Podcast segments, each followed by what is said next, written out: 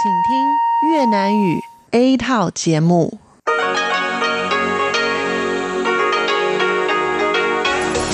Đây là Đài Phát thanh Quốc tế Đài Loan RTI.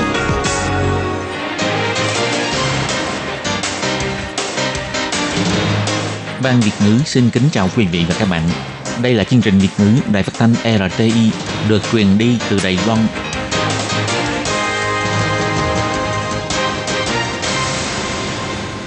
Lê Phương xin chào các bạn, các bạn thân mến. Hoan nghênh các bạn theo dõi chương trình Việt ngữ hôm nay, thứ hai ngày 24 tháng 6 năm 2019, tức ngày 22 tháng 5 âm lịch năm kỷ hợi. Chương trình Việt ngữ hôm nay sẽ đem đến với các bạn các nội dung như sau. Trước hết là phần tin thời sự của Đài Loan, kế tiếp là bài chuyên đề, sau đó là các chương mục tiếng hoa cho mỗi ngày, tìm hiểu Đài Loan và bảng xếp hạng âm nhạc. Nhưng trước tiên, Lê Phương sẽ mời các bạn theo dõi phần tin thời sự của Đài Loan và trước hết là các mẫu tin tóm tắt.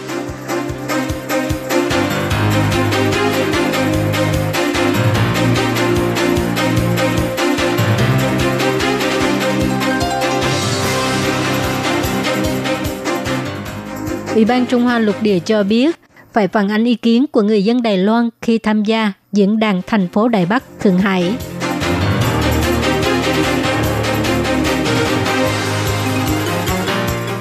Về tin Formosa số 7 của Đài Loan sắp được phóng lên vũ trụ, Trần Lương Cơ cho biết có lòng tin sẽ hoàn thành nhiệm vụ.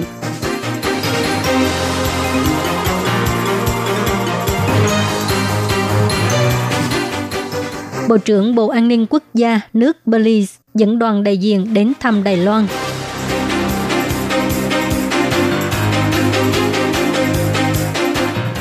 Kết quả thăm dò dân ý về cuộc bầu cử tổng thống cho thấy mức ủng hộ tổng thống Thái Anh Văn tăng vọt.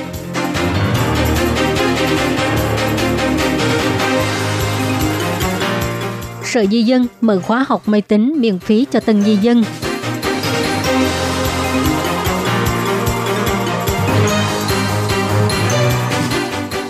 Hãy cẩn thận khi giảm độ ánh sáng của điện thoại di động, coi chừng sẽ làm tăng nguy cơ mù lòa.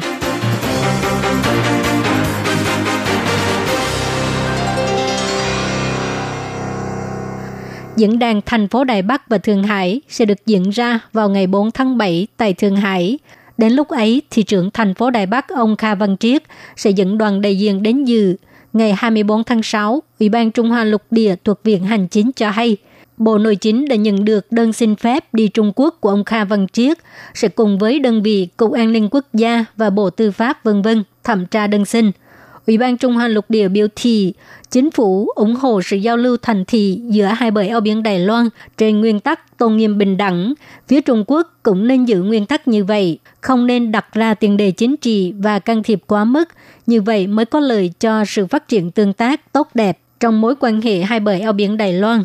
Ủy ban Trung Hoa lục địa nhấn mạnh, đầu năm nay, Chủ tịch Trung Quốc Tập Cận Bình đã đề xuất năm chủ trương hòa bình thống nhất và phương án Đài Loan, một quốc gia, hai chế độ, còn có ý đồ tạo ra ảo tưởng các giới Đài Loan tham gia cái gọi là hiệp thương dân chủ, các nhà lãnh đạo địa phương và nhân vật chính trị sang Trung Quốc giao lưu nên chú ý đến sự nhận thức của xã hội, phải phản ánh ý kiến đa phần của người dân Đài Loan, đồng thời thần trọng đối xử sự thao tác chính trị của Trung Cộng, tránh trở thành công cụ tuyên truyền cuộc thống nhất Đài Loan của Trung Quốc.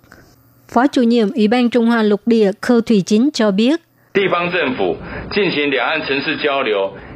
Nhà lãnh đạo địa phương tiến hành giao lưu thành thị giữa hai bờ eo biển Đài Loan nên tránh trở thành công cụ chiến tranh thống nhất hoặc là trở thành người ủng hộ chính sách tiêu diệt Trung Hoa Dân Quốc của Trung Cộng, nên phản ánh ý kiến của đa phần người dân Đài Loan nhằm bảo vệ chủ quyền và lợi ích của nước nhà.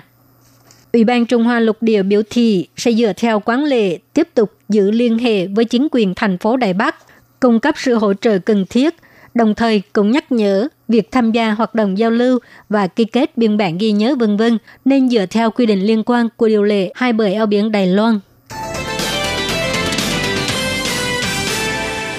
Về tin, Formosa số 7 sắp được phóng lên vũ trụ vào lúc 11 giờ rưỡi tối ngày 24 tháng 6 theo giờ của Mỹ. Giờ Đài Loan là 11 giờ rưỡi sáng ngày 25 tháng 6.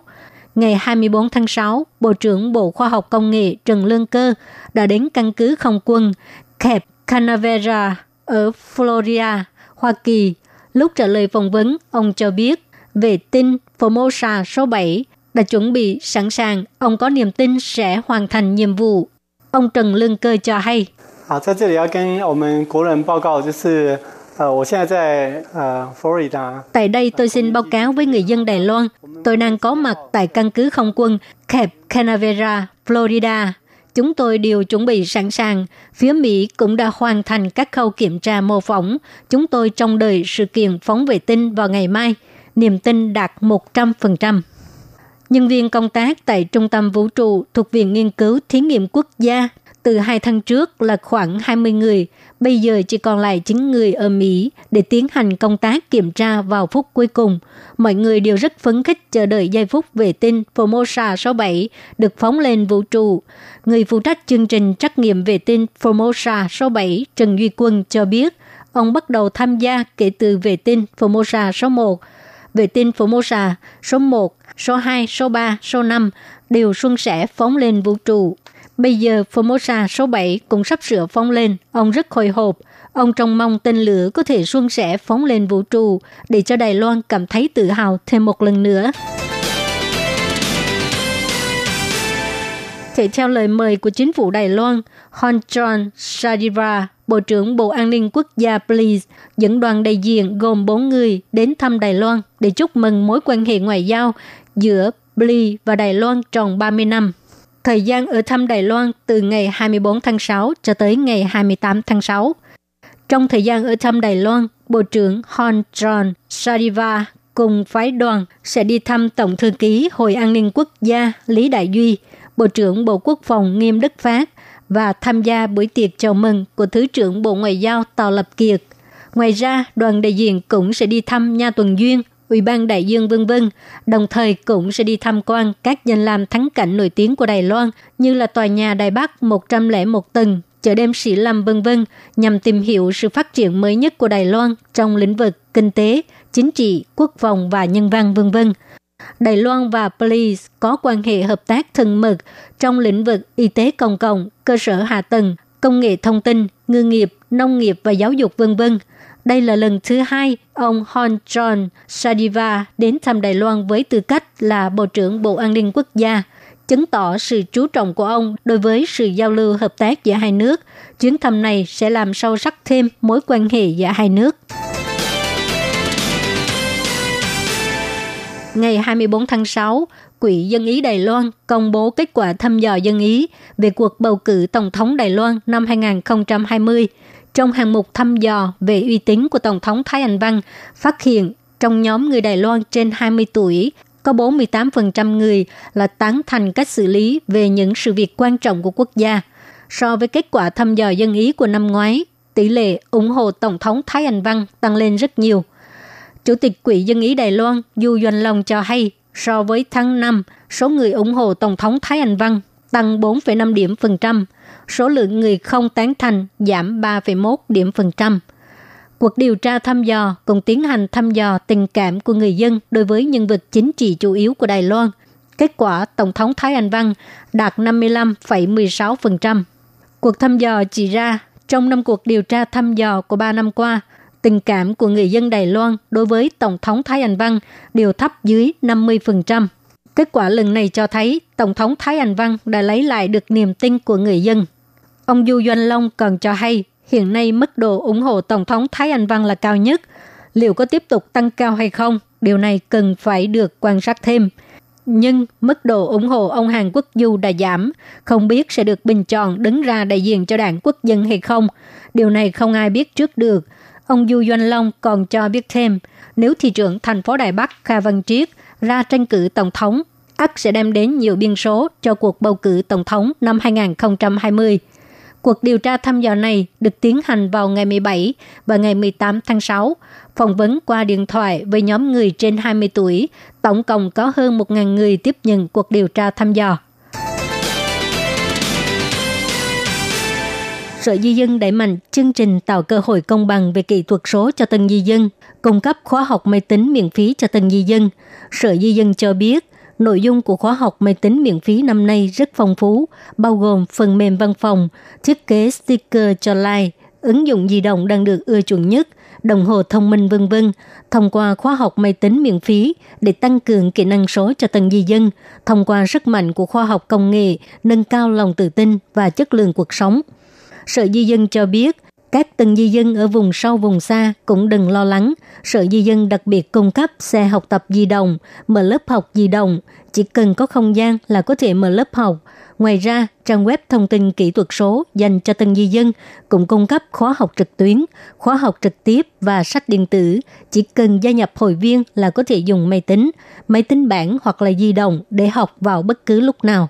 Ngoài ra, Sở Di dân còn cung cấp phục vụ cho thuê máy tính bảng. Từng di dân chỉ cần đến trạm phục vụ của Sở Di dân hoặc là gọi điện thoại hẹn trước. Máy tính bảng sẽ được đưa đến tận nhà, cung cấp lưu lượng mạng 10 chi trong 30 ngày để cho tân di dân ở nhà cũng có thể học kỹ thuật số.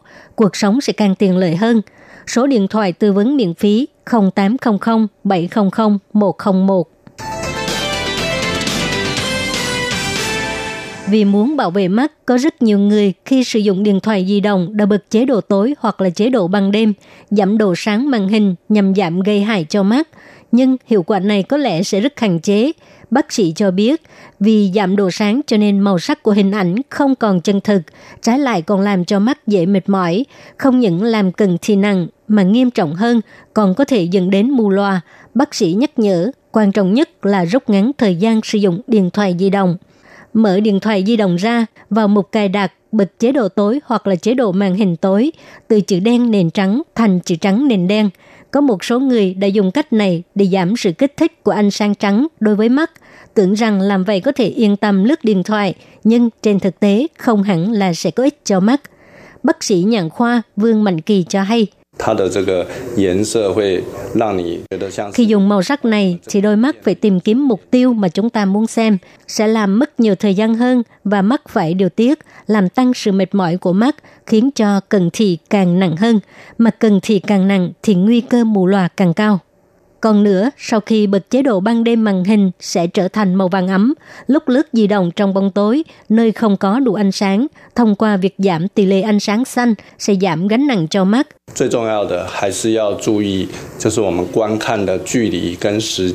Điều quan trọng nhất vẫn là phải chú ý cự ly và thời gian xem màn hình di động. Bác sĩ Vương Mạnh Kỳ cho biết, nếu màn hình quá sáng sẽ làm tổn thương mắt – nhưng qua tối cũng sẽ ảnh hưởng đến thị lực, cho nên thời gian sử dụng là rất quan trọng. Mùa hè sắp đến rồi, trẻ em sẽ thường xuyên sử dụng sản phẩm 3C. Bác sĩ nhắc nhở các bậc phụ huynh không nên cho trẻ dưới 2 tuổi xem màn hình. Trên 2 tuổi, mỗi ngày đừng sử dụng quá một tiếng đồng hồ. Nhìn màn hình 30 phút thì phải cho mắt nghỉ ngơi 10 phút. Cách bảo vệ mắt tốt hơn hết là thường xuyên đi dạo ngoài trời.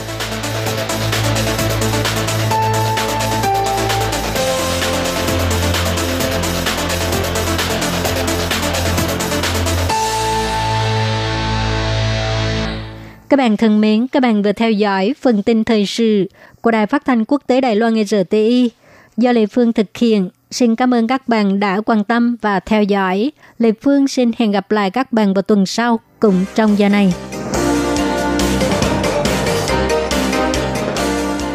Xin chào quý vị và các bạn khán giả thân mến.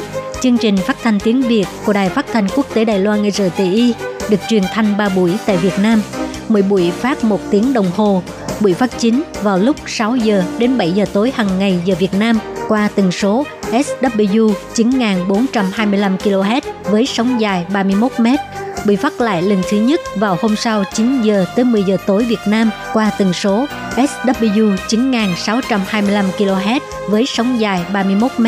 Buổi phát lại lần 2 vào hôm sau 6 giờ đến 7 giờ sáng giờ Việt Nam qua tần số SW 11.655 kHz với sóng dài 25 m.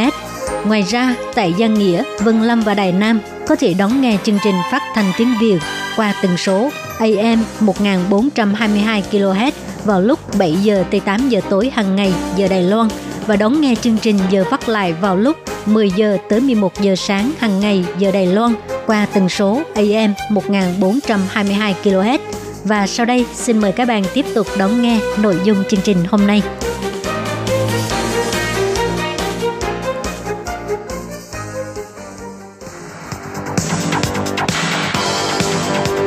Đây là đài phát thanh quốc tế Đài Loan RTI, truyền thanh từ Đài Loan. Mời các bạn theo dõi bài chuyên đề hôm nay.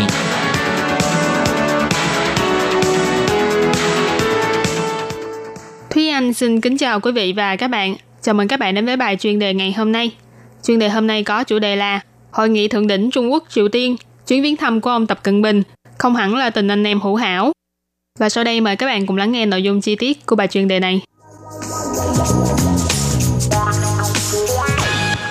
Ngày 20 tháng 6 vừa qua, Chủ tịch Trung Quốc Tập Cận Bình đến thăm Triều Tiên 2 ngày.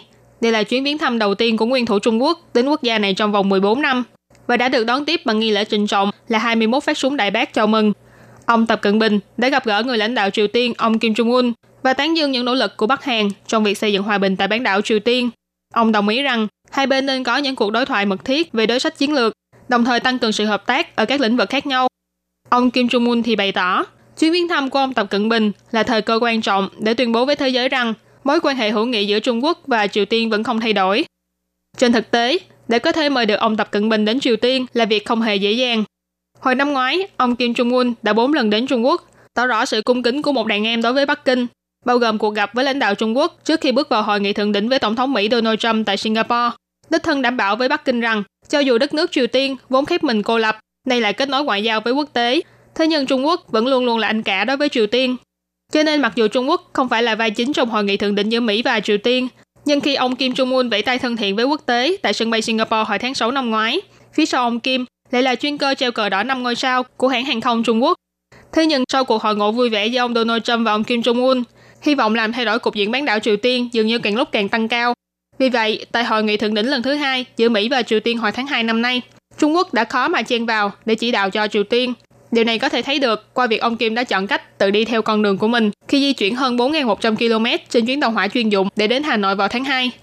Phó giáo sư tại Học viện Quan hệ Quốc tế, thuộc trường Đại học Nhân dân Trung Quốc, ông Thành Hiểu Hà cho biết, ông Kim Jong Un không muốn lặp lại cảnh tượng ở sân bay Changi của Singapore, đứng vẫy tay trước quốc kỳ Trung Quốc để cho cả thế giới thấy rằng Triều Tiên dựa dẫm vào Trung Quốc. Cho nên việc ông chọn đi xe lửa để đến Hà Nội, xét cho cùng cũng chỉ là một sự lựa chọn bất đắc dĩ mà thôi. Do trước đây, Bình Nhưỡng không ngừng đưa ra đe dọa về vũ khí hạt nhân, cộng thêm Bắc Kinh cũng bày tỏ ủng hộ những biện pháp trừng phạt của Liên Hiệp Quốc đối với Triều Tiên. Cho nên trên thực tế, mối quan hệ giữa hai nước láng giềng này không hẳn luôn luôn là một mối quan hệ anh em thân thiết. Thậm chí từ sau khi ông Kim Jong Un lên nắm quyền, ông đã không hề đặt chân đến Bắc Kinh trong suốt 6 năm. Những việc này khiến cho nhiều người tin rằng mối quan hệ giữa Trung Quốc và Triều Tiên đã từng trở nên rất căng thẳng. Thế nhưng việc ông Donald Trump đắc cử tổng thống Mỹ đã khiến cho cục diện của khu vực Đông Á có nhiều biến đổi. Ông Trump đã đưa ra cánh tay thân thiện với ông Kim Jong Un, nhưng cũng nhanh chóng rời khỏi Việt Nam ngay sau khi cuộc đàm phán tại hội nghị thượng đỉnh Mỹ Triều thất bại. Việc này khiến cho Triều Tiên, quốc gia đang cố gắng tìm cách thoát khỏi sự trừng phạt của quốc tế, vẫn không thể nào thoát khỏi thế gọng kìm, mặc dù đã tiếp tục đưa ra những lời đe dọa về việc cho phóng thử nghiệm đầu đạn hạt nhân. Hiện tại Triều Tiên đang cần phải kéo gần khoảng cách với các thế lực cường quyền, đồng thời giành lấy sự ủng hộ tích cực từ quốc tế. Còn Trung Quốc đang gặp phải khó khăn nhiều mặt do ảnh hưởng từ chiến tranh thương mại với Mỹ, cũng cần có nơi để thể hiện tầm ảnh hưởng của mình. Vì thế đôi bên khá là tâm đầu ý hợp khi có chung một vấn đề đau đầu phải đối mặt đó là ông Donald Trump. Giám đốc khu vực châu Á của tập đoàn Eurasia Group, tổ chức tư vấn nguy cơ chính trị toàn cầu, ông Scott Seaman cho biết, ông Tập Cận Bình hy vọng mọi người đều có thể ý thức rằng Trung Quốc có thể ảnh hưởng ông Kim Jong Un. Hơn nữa, không có sự viện trợ và phê chuẩn của Trung Quốc thì không có bất kỳ ai có thể đạt được hiệp định lâu dài và toàn diện với Triều Tiên. Chiến tranh thương mại, Huawei bị cấm cửa, dịch tả lợn châu Phi, biểu tình chống dự luật dẫn độ ở Hồng Kông. Tất cả những sự kiện này đều là những đòn nặng giáo vào Trung Quốc ở nhiều phương diện. Vì thế bắt tay với Triều Tiên là cơ hội để thể hiện tầm ảnh hưởng của Trung Quốc ở khu vực này. Cho nên ông Tập Cận Bình đã quyết định thực hiện chuyến viếng thăm Triều Tiên, vừa cho quốc tế thấy được mối quan hệ hữu nghị và tầm ảnh hưởng của Trung Quốc đối với Bắc Hàn, vừa là cơ hội làm tăng thêm vốn liếng để đối chọi với Mỹ trong ván cờ bán đảo Triều Tiên. Còn đối với Triều Tiên mà nói, có người chống lưng có lẽ sẽ dễ dàng hơn trong mọi việc. Giáo sư chuyên nghiên cứu về Bắc Hàn tại Đại học Trân Nam, ông Lim In Chung bày tỏ, Triều Tiên sẽ mượn hội nghị thượng đỉnh với ông Kim Jong Un và ông Tập Cận Bình để chứng tỏ với Mỹ về sự ủng hộ của Trung Quốc đối với Triều Tiên, đồng thời cũng là thông điệp gửi đến Nhà Trắng rằng đừng nghĩ Triều Tiên dễ ức hiếp mà liên tục gây sức ép. Tuy nhiên, sự kết hợp với mục đích tìm kiếm lợi ích cá nhân như thế chẳng khác nào là đồng sàng dị mộng với người tình nhân giả. Thế nên nghi thức hoan nghênh nhiệt tình của Triều Tiên với câu hát Tôi yêu bạn Trung Quốc có thể tiếp tục lâu dài hay không là điều mà cả thế giới đều đang quan tâm và trông chờ vào những diễn biến tiếp theo trong tương lai. Các bạn thân mến, vừa rồi là bài chuyên đề ngày hôm nay do Thúy Anh biên tập và thực hiện. Cảm ơn sự chú ý lắng nghe của quý vị và các bạn. Thân ái chào tạm biệt và hẹn gặp lại.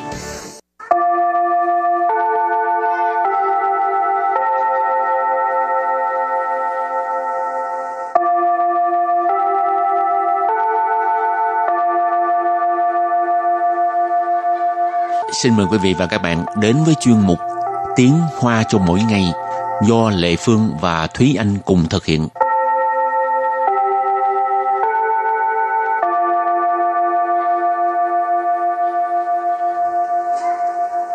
Thúy Anh và Lệ Phương xin kính chào quý vị và các bạn. Chào mừng các bạn đến với chuyên mục Tiếng Hoa cho mỗi ngày ngày hôm nay.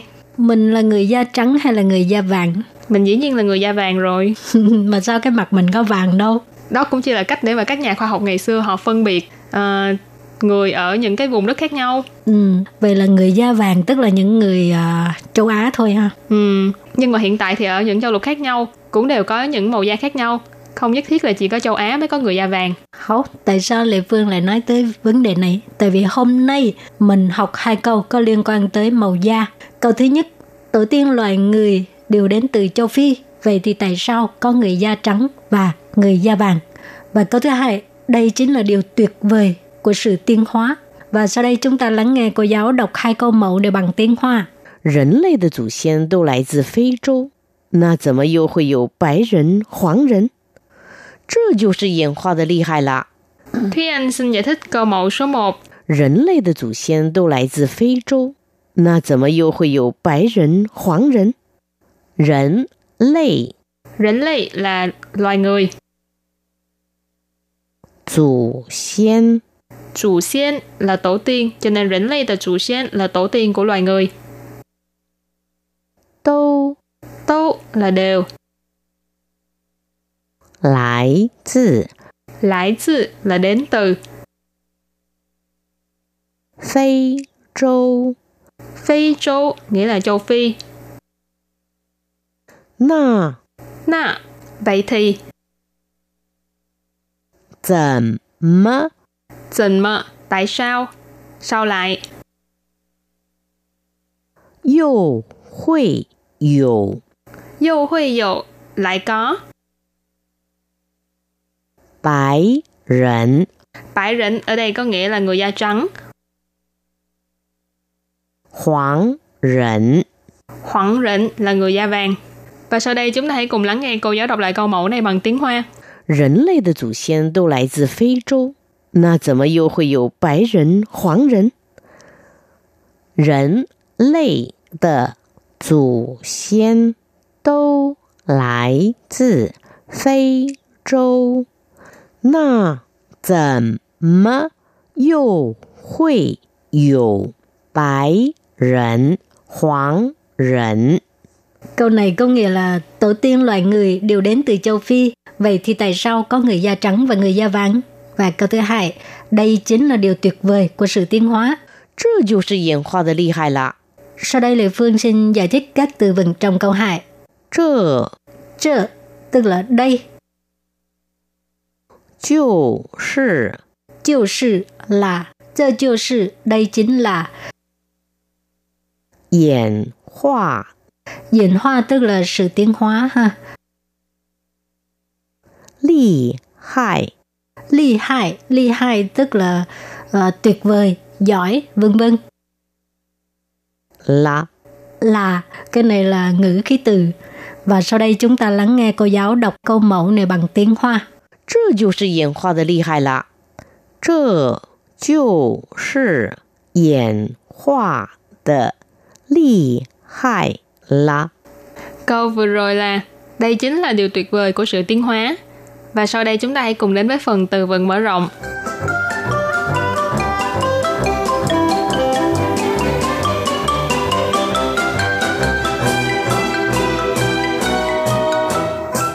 Rỉnh chủng, rỉnh chủng.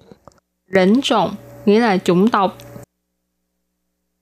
Phu sợ, phu sợ 肤色， Phu sơ, màu da.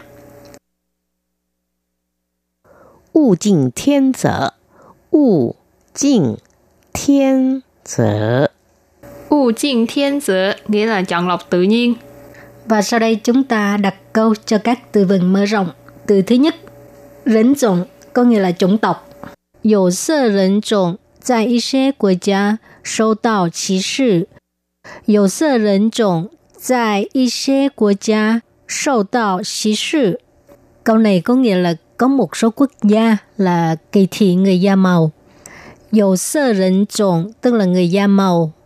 Tại có nghĩa là ở. Y xế quốc gia tức là một số quốc gia. Y xế tức là một số, một vài. Quốc gia, à, ai cũng biết rồi ha. Nước, quốc gia. Sâu tạo xí sự Xí sự là kỳ thị phân biệt đối xử. Sâu tạo xí sự tức là bị kỳ thị, bị phân biệt đối xử. Và đặt câu cho từ kế tiếp là phu sơ, nghĩa là màu da. 他制作的娃娃有各种肤色、人种。他制作的娃娃有各种肤色、人种。Câu này có nghĩa là những con búp bê mà cô ấy tạo ra có đủ loại màu da và chủng tộc. Tha ở đây mình tạm dịch là cô ấy. Sư dụ là làm, chế tạo. Quá quá là búp bê. Cho nên tha chư dụ tờ quá quá là những búp bê mà cô ấy tạo ra.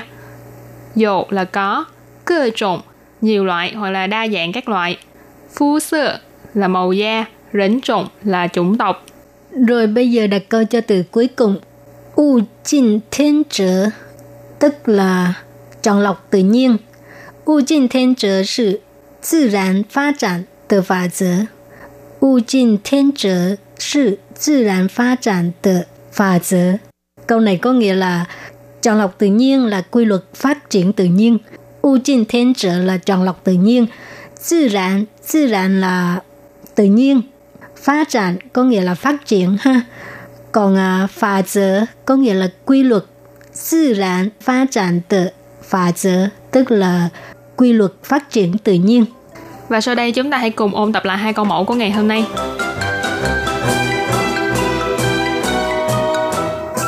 人类的祖先都来自非洲，那怎么又会有白人、黄人？人类 Rỉnh lì là loài người, 祖先 chủ xiên là tổ tiên, 都 tâu là đều, Lái từ Lái từ là đến từ. Phi châu Phi châu nghĩa là châu Phi. Na Na vậy thì. Zẩm mơ Zẩm mơ tại sao? sao lại. Yêu hội yêu Yêu hội yêu lại có. 白人、 Bãi rịnh ở đây có nghĩa là người da trắng. 黄人？ Hoảng rịnh là người da vàng. Và sau đây chúng ta hãy cùng lắng nghe cô giáo đọc lại câu mẫu này bằng tiếng Hoa. 人类的祖先都来自非洲，那怎么又会有白人、黄人？人类的祖先都来自非洲， 那怎么又会有白人、黄人？ Câu này có nghĩa là tổ tiên loài người đều đến từ châu Phi. Vậy thì tại sao có người da trắng và người da vàng? Và câu thứ hai, đây chính là điều tuyệt vời của sự tiến hóa. 这就是演化的厉害啦！ Sau đây Lê Phương xin giải thích các từ vựng trong câu 2. 这 Chơ, tức là đây, 就是 就是là,这就是, đây chính là. 演化 Diễn hóa tức là sự tiến hóa ha. 厉害 Ly hại, ly hại tức là ờ, tuyệt vời, giỏi, vân vân. 啦！ Là, cái này là ngữ khí từ. Và sau đây chúng ta lắng nghe cô giáo đọc câu mẫu này bằng tiếng Hoa. 这就是演化的厉害啦！这就是演化的厉害啦！ Câu vừa rồi là đây chính là điều tuyệt vời của sự tiến hóa. Hảo các bạn thân mến, bài học hôm nay đến đây xin tạm chấm dứt. Cảm ơn các bạn đã đón nghe. Bye bye. Bye bye.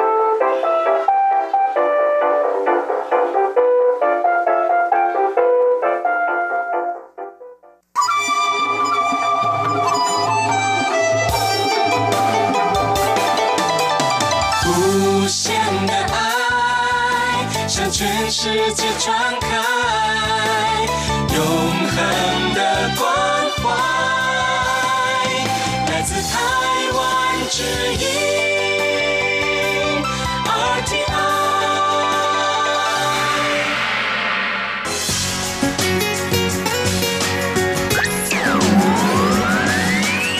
Quý vị đang đón nghe chương trình Việt ngữ Đài RTI truyền thanh từ Đài Loan.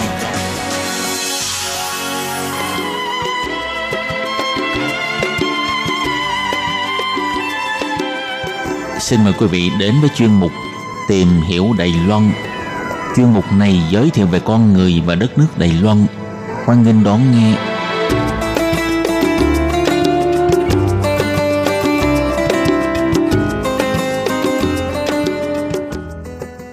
Các bạn thân mến, Hải Ly xin chào các bạn. Hoan nghênh các bạn đến với chuyên mục tìm hiểu Đài Loan vào thứ hai hàng tuần. Thưa các bạn, trong một vài buổi phát gần đây của chuyên mục này, Hải Ly đã giới thiệu với các bạn về việc hoạch định triển khai chính sách điện hóa phương tiện xe máy của Đài Loan.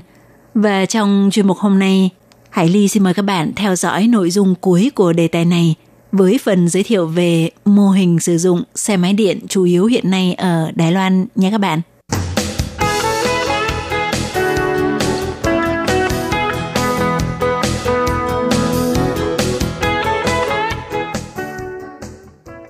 Thưa các bạn, theo thống kê thì toàn Đài Loan hiện có hơn 13 triệu chiếc xe máy.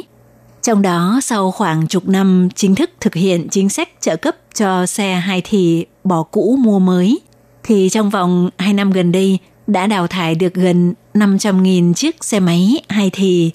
Hiện chỉ còn hơn 70.000 chiếc xe máy động cơ hai thì. Do vậy, đối tượng xe được cấp trợ cấp khuyến khích đào thải của năm sau, tức năm 2020, chủ yếu là xe 4 thì. Theo Bộ Giao thông thống kê, hiện tại số lượng xe 4 thì có niên hạn trên 10 năm là 6,5 triệu chiếc, niên hạn sử dụng trên 15 năm là 3,5 triệu chiếc. Thì đây đều là đối tượng được ờ, khuyến khích đào thải thông qua biện pháp cấp trợ cấp hỗ trợ cho người dân mua xe mới để sử dụng.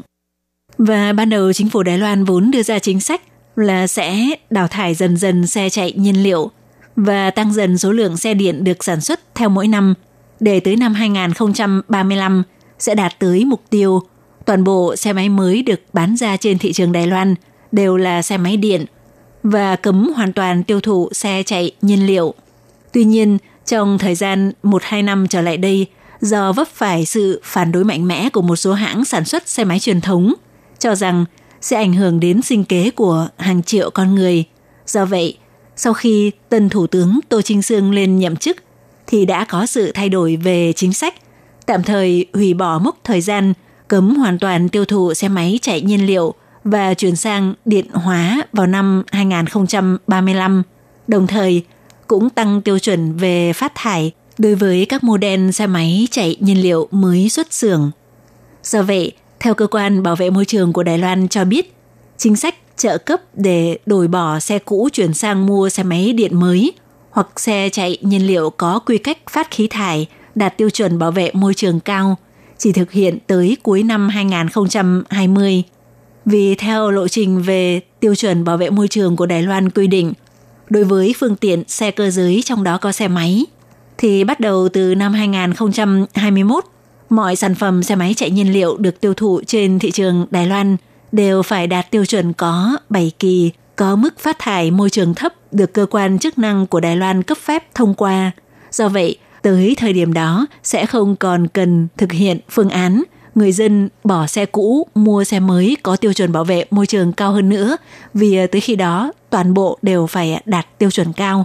Như vậy, tạm thời chính phủ Đài Loan thực hiện song song hai phương án gồm sử dụng cả xe máy chạy điện và xe máy chạy nhiên liệu đạt tiêu chuẩn cao về bảo vệ môi trường. Vậy hiện tại xe máy điện của Đài Loan có những tính năng độc đáo ra sao và được sử dụng vận hành theo cách thức ra sao để tạo sự thu hút đối với người dân? Thì ờ, trước hết về mặt thiết kế xe, sản phẩm à, xe máy điện của một số hãng chủ yếu, trong đó đặc biệt là hãng có thị phần cao nhất đó là xe máy điện Gogoro 125 phân khối, thì qua nhiều thế hệ cải tiến, tới nay vừa có ưu thế về ngoại hình, bao gồm có tạo dáng mô đen lại rất nhẹ, với nhiều chức năng thông minh như chức năng nạp điện ngược cho pin, chức năng tự động khóa cổ, khởi động xe bằng điện thoại thông minh, tự động tắt máy sau khi dừng xe một thời gian nhất định. Và đặc biệt đi xe máy điện rất êm, hầu như không có tiếng ồn. Và trong những năm gần đây, xe máy điện liên tiếp được cải tiến giúp làm tăng tính năng cho xe, bao gồm khả năng leo dốc hay quãng đường di chuyển tối đa sau khi ờ, xe đã được sạc pin đầy được tăng lên rất nhiều. Ví dụ như model xe máy điện Gogoro S2 ra mắt vào năm ngoái, có quãng đường di chuyển tối đa là khoảng 90 km, nhưng model xe Gogoro 3 vừa được ra mắt vào tháng 5 năm nay, thì à, quãng đường tối đa khi sạc pin đầy đạt tới những 170 km. Ngoài ra, xe máy điện của Gogoro nói chung còn có những chức năng khá ưu việt như quản lý thông tin chủ sử dụng phương tiện bằng hệ thống đám mây thông minh có thể phát huy chức năng chống trộm. Theo đó, dữ liệu của chủ xe sẽ được truyền về đám mây trong trường hợp nếu xe máy điện bị lấy trộm. Khi kẻ trộm đi hết pin phải đến các trạm đổi pin thì ờ, khi đó bắt buộc phải nhập số chứng minh nhân dân để đổi pin. Và khi dữ liệu không khớp thì hệ thống sẽ tự kết nối để khóa pin của xe, khiến xe không thể hoạt động được nữa. Về tính năng sạc điện thì ờ, hiện tại sản phẩm xe máy điện của Đài Loan có thể sử dụng cả hai hình thức là sạc bằng bộ sạc pin hoặc thay pin tại các trạm thay thế pin công cộng. Hiện tại Gogoro có trên 1.000 điểm đổi pin công cộng tại các trạm xăng, cửa hàng tiện lợi, siêu thị, vân vân. Ngoài ra thì trên toàn Đài Loan cũng có cung cấp hơn 3.000 địa điểm có ổ cắm chuyên để trực tiếp sạc điện cho xe máy điện Gogoro. Cho nên người sử dụng xe máy điện Gogoro hoàn toàn có thể à, yên tâm đi du lịch khắp Đài Loan mà không sợ hết điện, hết pin giữa chừng không có chỗ sạc, chỗ đổi pin. Tại các trạm đổi pin, chỉ cần 6 giây là có thể đổi được hai cục pin cho một chiếc xe máy. Và thay vì phải trả tiền xăng hàng tháng đối với người đi xe máy chạy nhiên liệu, thì hiện tại sản phẩm xe máy điện có số lượng lớn nhất tại Đài Loan là Gogoro thực hiện theo phương án trả tiền thuê pin và bảo dưỡng xe hàng tháng mà không bán xe theo kiểu bán đứt. Với mức tiền thuê pin hàng tháng thấp nhất từ 299 đài tệ đến cao nhất là 1.199 đài tệ. Tùy theo phương án sử dụng cụ thể mà người mua chọn sẽ bao gồm những gì. Và ở đây thì Hải Ly không thể nêu hết từng phương án cụ thể, mà chỉ xin được lấy ví dụ về vài phương án thuê pin cơ bản của xe máy điện Gogoro như sau. Nếu khách hàng chọn phương án thuê pin là 299 hoặc 499 đài tệ một tháng, thì tương ứng sẽ được đổi pin tại các trạm thay pin không hạn chế số lần trong vòng 100 km cho phương án 299 đài tệ một tháng và 300 km cho phương án 499 đài tệ một tháng. Nếu quá số km quy định nêu trên thì cứ 1 km sẽ thu phí 2,5 đài tệ cho phí sử dụng pin và phí bảo dưỡng liên quan.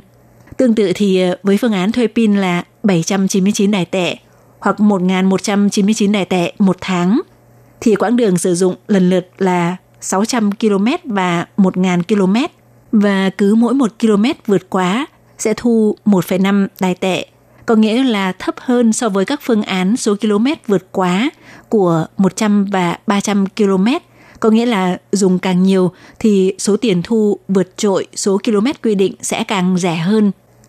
Hoặc ờ, ngoài ra còn có hai phương án là 399 đài tệ một tháng, tương ứng với 150 km và 599 đài tệ, tương ứng với quãng đường sử dụng là 400 km và thu thêm một đài tệ cho một km vượt quá chặng đường quy định thì ờ, xem ra cũng không đắt hơn so với sử dụng xe máy chạy xăng mà lại ờ, rất bảo vệ môi trường.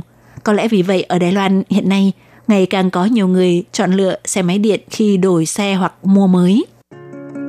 Các bạn thân mến, trong một vài buổi phát gần đây, Hải Ly đã giới thiệu với các bạn về chính sách điện hóa xe máy của Đài Loan. Nội dung giới thiệu về đề tài này cũng xin được kết thúc tại đây. Hải Ly ờ, xin cảm ơn các bạn đã quan tâm theo dõi. Thân ái, chào tạm biệt các bạn. Bye bye!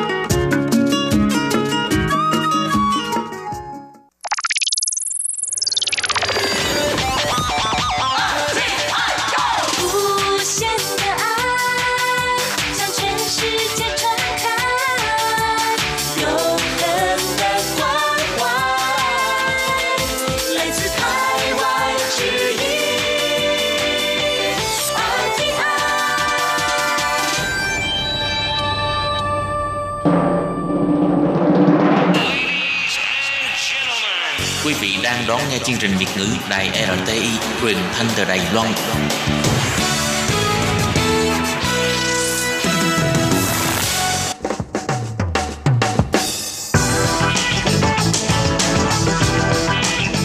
Các bạn đang lắng nghe chuyên mục bảng xếp hạng âm nhạc được phát sóng vào thứ hai hàng tuần. Đây là một chuyên mục hứa hẹn sẽ mang đến cho các bạn những ca khúc và những album thịnh hành nhất, nổi tiếng nhất trong làng nhạc hoa ngữ. Nào bây giờ thì hãy gác bỏ lại tất cả những muộn phiền và cùng lắng nghe bảng xếp hạng âm nhạc cùng với Tường Vi.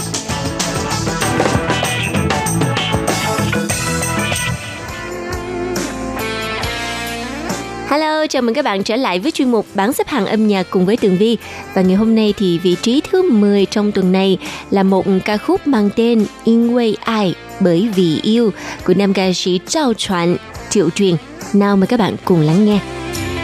看着我的眼光，有很熟悉的温度。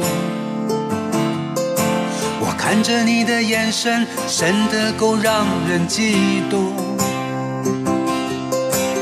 毫不掩饰的是我，张狂的全部都不如，像个任性的孩子，曾经为你哭。会偶尔不小心就把真心话透露。越逞强的我们，其实爱得越在乎。掩饰固执着坚固，把玫瑰种进肺腑。我看见也记得你，那女孩曾为我哭。因为爱我没输，因为想念让我不麻木，在电光石火穿梭，在狂风暴雨摇滚，生命不是每一面都，付出，毫不保留再一次突出，拼上了我的全部，赢回了你的欢呼，直到天荒地老，最后泪会流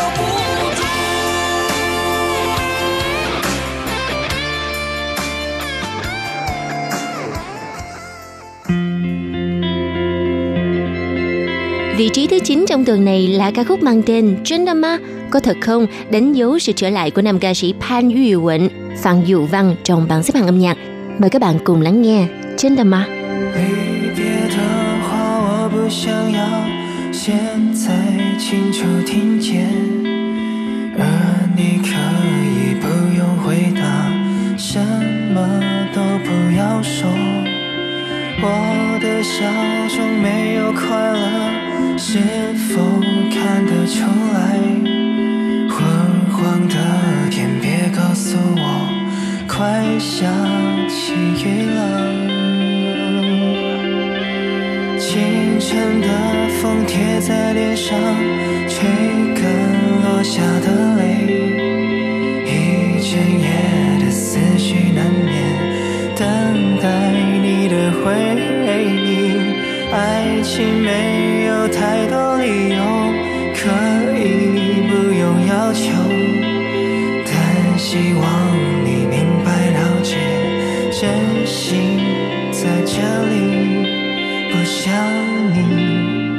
可以轻松，我真的爱你，爱你，你还是走。 Nào bây giờ thì chúng ta hãy cùng lắng nghe tiếng nói của Thiên Nga trong ca khúc mang tên Thiên ở Xua, Thiên Nga nói với giọng hát của nữ ca sĩ Liễu Ai Ly, Ali Lu, vị trí thứ 8 trong tuần này. 十字路口，生死缠说，看住自己，不要走丢。No，与众不同有什么错？旁人何必忙着交火？拜托，他们难说，瞎说，胡说，道听而途说。我的生活是我在过，谁又能够任你剥夺？由谁来打勾，将勇气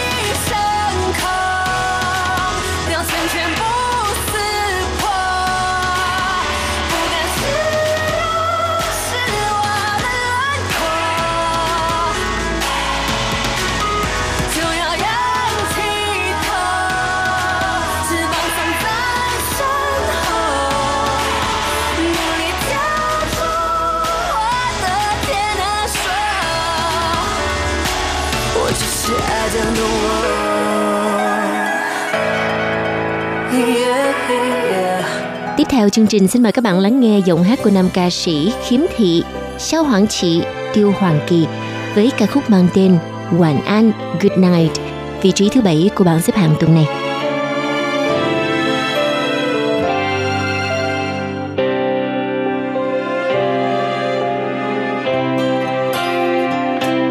童年的铁道员叫我要开始许愿， 火车进站多少遍，爱都是终点，旅程会改变。写进岁月的明信片，寄给从前，留给时间沉淀。我画出了一个圆，将你们紧紧地包围。故事进行的瞬间，温暖达到沸点，和自己对话，让每晚都能安稳的睡。走进梦的森林，所有心愿就能实现。给春一个晚安，让记忆都放慢。当你又感到遗憾，我会给你答案。给情人一个晚安，让拥抱更浪漫，让我的嘘寒问暖，把夜空都变灿烂。轻轻的再说一声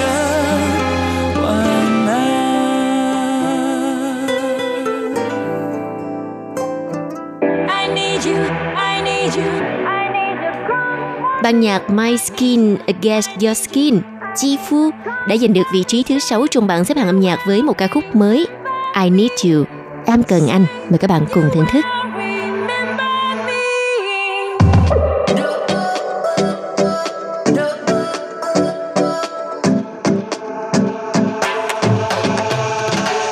徘徊时间的回廊，谁先给的起点？ 让我们的故事结尾留下残缺。是遗憾，是眷恋，我无法分辨，可能是我上了瘾。多简单的一句话，总放在心里。我迟迟开不了口，向你问个究竟。是害怕还是担心输了你，输了还是自己？在混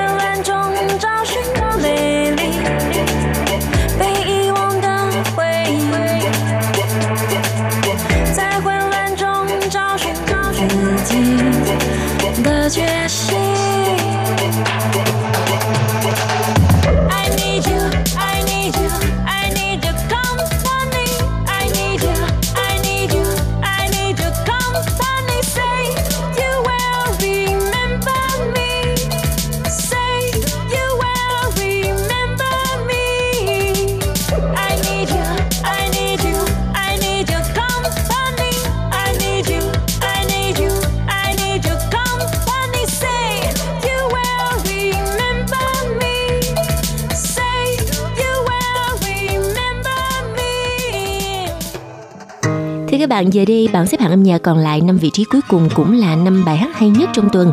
Và người giành được vị trí thứ năm trong tuần này là một nam ca sĩ đến từ Trung Quốc đại lục. Xue Zhi Chen, Tiết Chi Khiêm với ca khúc mang tên Lạc Đà, Lua Thổ. Mời các bạn cùng lắng nghe. 唤着我，提醒我，我懦弱过，犹豫过。 挣脱那绳索，倘若无人见我来议论我，我是骆驼，没见过最美的沙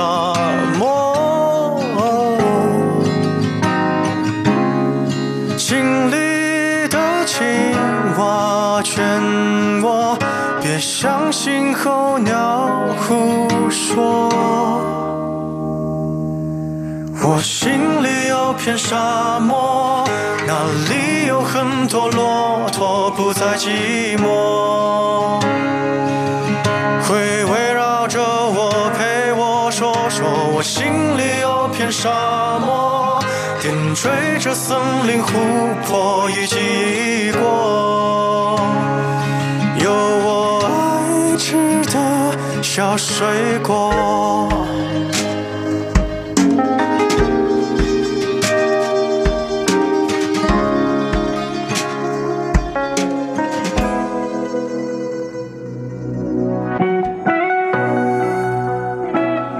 bạn vẫn là nam ca sĩ Lúa Trư Sẵn La Chí Tường lại trở về bảng xếp hạng âm nhạc và giành được vị trí thứ tư với ca khúc có tựa đề trùng với tên của anh Lúa Trư Sẵn La Chí Tường. Mời các bạn cùng lắng nghe. 留了个微笑，快递给我，把我带进空前的传说。 你就像一颗流星坠落，内心的平静哦尽处蓬勃。泛起的你衣服烫到火。可你却不是人间烟火。哦，这个世界究竟谁会爱我？刚好是你的话，就再也不用为爱奔波。我只想和你唱最动人的歌曲，我只想为你心碎却如此着迷，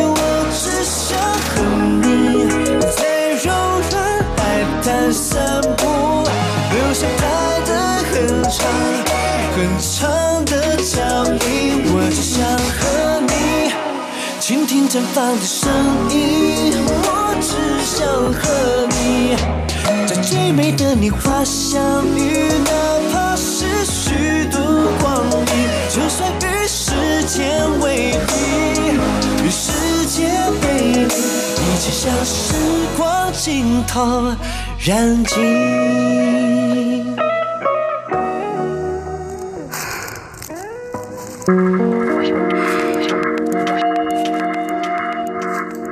Thưa các bạn, giọng hát của nữ ca sĩ Bạch An, Bạch An chỉ cần nghe một lần thôi là sẽ không bao giờ quên được bởi vì nó quá đặc biệt phải không nào?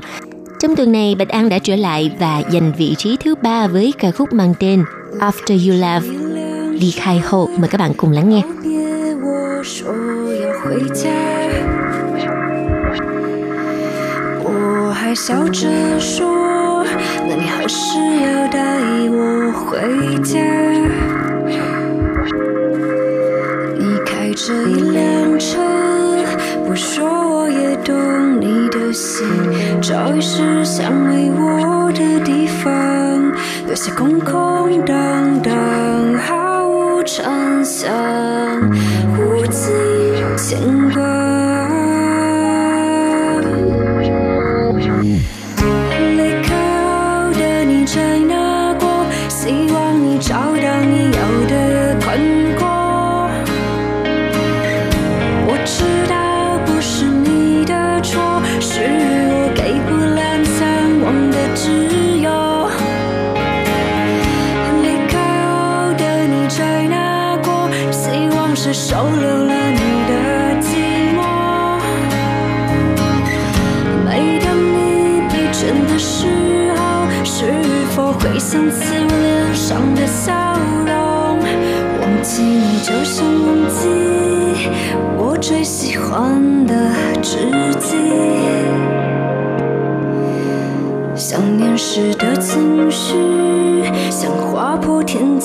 的流星。你给过我勇气，漫长岁月中，你是我最放不下的过去。尽管你我早已有太多距离，最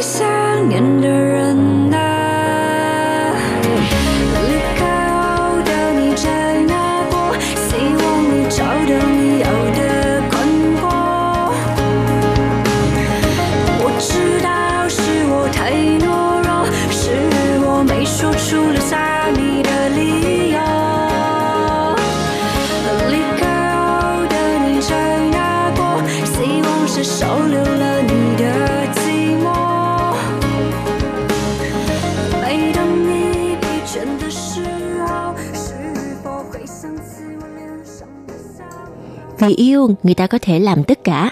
Nào mời các bạn cùng lắng nghe ca khúc đã giành được vị trí Á quân. Nữ ca sĩ Tiên Tăng Đinh Đăng đã giành được vị trí này với ca khúc mang tên Bù Yao Minh, Die Loving. Mời các bạn cùng lắng nghe.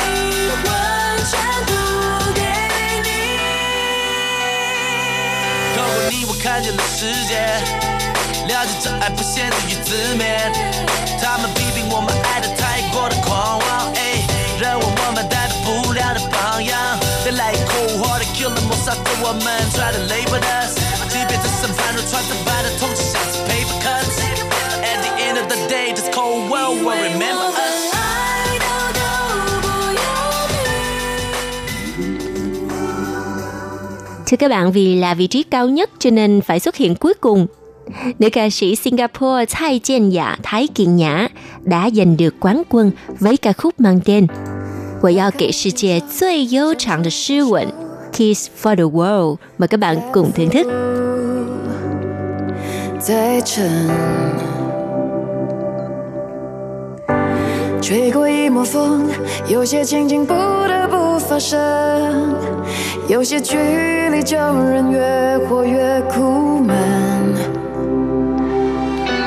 就算乌云的天空有多深，比不上渴望深。我要给世界最悠长的诗吻。就算无常的大地有裂痕，己刻完整。我要给世界最悠长的诗吻。